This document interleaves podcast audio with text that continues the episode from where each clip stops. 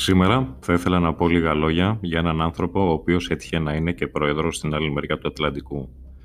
Ένας θέος πρόεδρος, χωρίς να αναφέρουμε το όνομά του, γιατί έτσι επιβάλλουν τα μέσα μαζικής εξαπάτησης και των κοινωνικών δικτύων, αν δεν θέλουμε να έχουμε επιπτώσεις γενικά. Άρα λοιπόν τον ελόγο κύριο θα τον αποκαλούμε κόκκινο μάλι και πιστεύω να έχετε καταλάβει ποιον εννοώ. Τον έχουν πολεμήσει, τον έχουν χλεβάσει όσο κανέναν άλλον πρόεδρο, παρόλα αυτά ο συγκεκριμένος τους έχει διαψεύσει και τους έχει γλεντήσει αρκετά. Δεν είχε κανένα άλλο λόγο να εμπλακεί στην πολιτική παρά μόνο για την αγάπη για τη χώρα του και για την προστασία της. Καμία οικονομική ανάγκη, μιας και είναι δισεκατομμυριούχος. Ίσως ένας από τους βασικούς λόγους που εξακολουθούν και τον πολεμούν είναι ότι δεν ανήκει σε καμία οργάνωση ή αίρεση για να τους εκπροσωπεί και να ακολουθεί τις οδηγίες τους. Πάμε τώρα να τα πάρουμε με τη σειρά και να δούμε επιγραμματικά το τι έκανε για τη χώρα του μέσα στα τέσσερα χρόνια της θητείας του. Είναι κατά της παγκοσμιοποίησης και της πανθρησκείας και υπέρ της εθνικής ανεξαρτησίας των λαών και της ανεξιθρησκείας. Ο μόνος πρόεδρος τα τελευταία 70 χρόνια που δεν ξεκίνησε πόλεμο κατά άλλης χώρας απέσυρε το μεγαλύτερο μέρος Αμερικανών στρατιωτών από Ιράκ, Συρία και Αφγανιστάν, έφερε ειρήνη στη Μέση Ανατολή, έφερε ειρήνη στη Συρία, έφερε ειρήνη στην Ουκρανία. Επίσης, πέτυχε ειρήνη μεταξύ Βόρειας και Νότιας Κορέας και του Δυτικού κόσμου. Έβαλε τέλος στις πυρηνικές δοκιμές της Βόρειας Κορέας, εξάλληψε το Ισλαμικό κράτος ISIS, ξανάγκασε τις υπόλοιπες χώρες του ΝΑΤΟ να συνεισφέρουν το μερίδιο που τους αναλογεί γιατί μέχρι τότε μόνο η Αμερική, η Ελλάδα και η Τουρκία τήρουσαν τις υποχρεώσεις τους, έλεγξε το Ισραήλ με μετάθεση της πρεσβείας από το Τελ Αβίβ στην Ιερουσαλήμ, πέτυχε συμφιλίωση Αράβων και Ισραήλ, κάτι το οποίο έγινε για πρώτη φορά στην ιστορία, ο πρώτος πρόεδρος που δεν υποκλήθηκε στη Βασίλισσα Ελισάβετ, ξεκίνησε κυνηγητό και συλλήψεις σε παιδοκτόνους, παιδόφιλους και σατανιστές σε όλο το δυτικό κόσμο, καθώς και αυτών που κατηγορούνται για εγκλήματα κατά της ανθρωπότητας.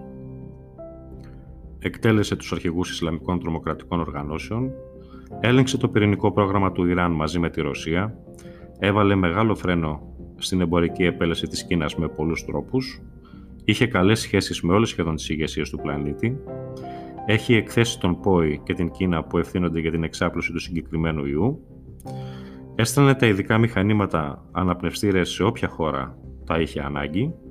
Ξεκλείδωσε 2.000 πατέντες που είχαν κλειδωμένες οι παγκοσμιοποιητές και αφορούν την υγεία και την ενέργεια, σταμάτησε τους εγκληματικούς ψεκασμούς του ΝΑΤΟ από αέρο σε όλο τον κόσμο, ο πρώτος πρόεδρος που ό,τι υποσχέθηκε προεκλογικά τα έπραξε και έκανε ακόμη περισσότερα.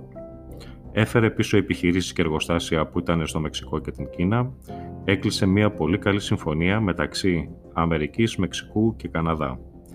Ανέβασε την οικονομία σε αριθμούς ρεκόρ μείωσε τη φορολογία των μεσαίων και μικρομεσαίων επιχειρήσεων 20%, όπως επίσης και τα φάρμακα από 50% 70%. Μείωσε τη φορολογία εισοδήματος.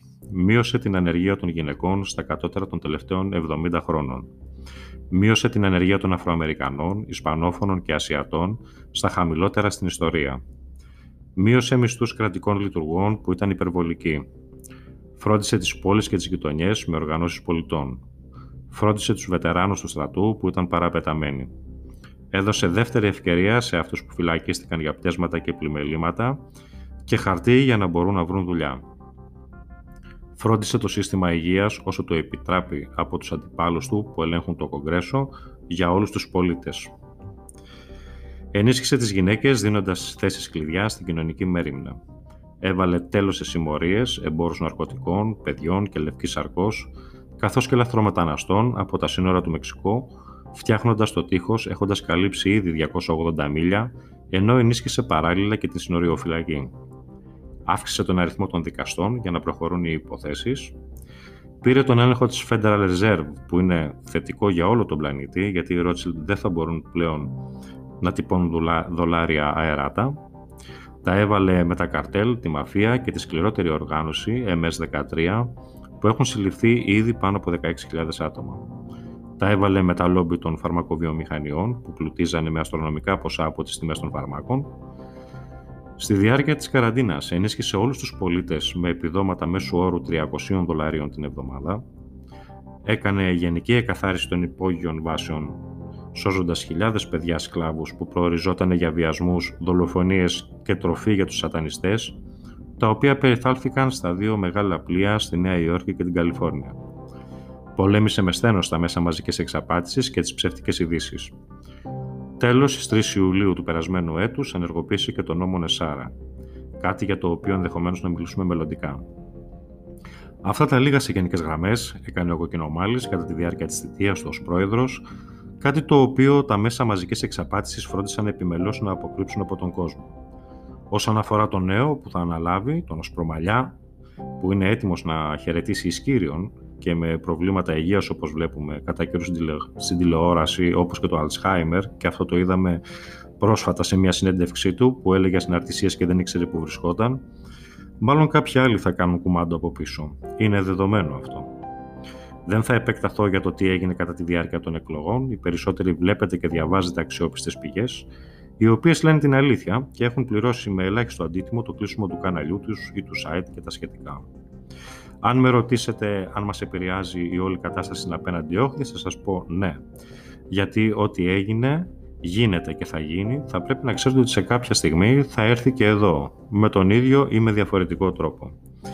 Μην ξεχάσετε να κάνετε μια εγγραφή στο κανάλι και να παρακολουθείτε και το κανάλι μου στο YouTube. Σας ευχαριστώ πολύ που με ακούσατε, τα λέμε σύντομα. Γεια χαρά.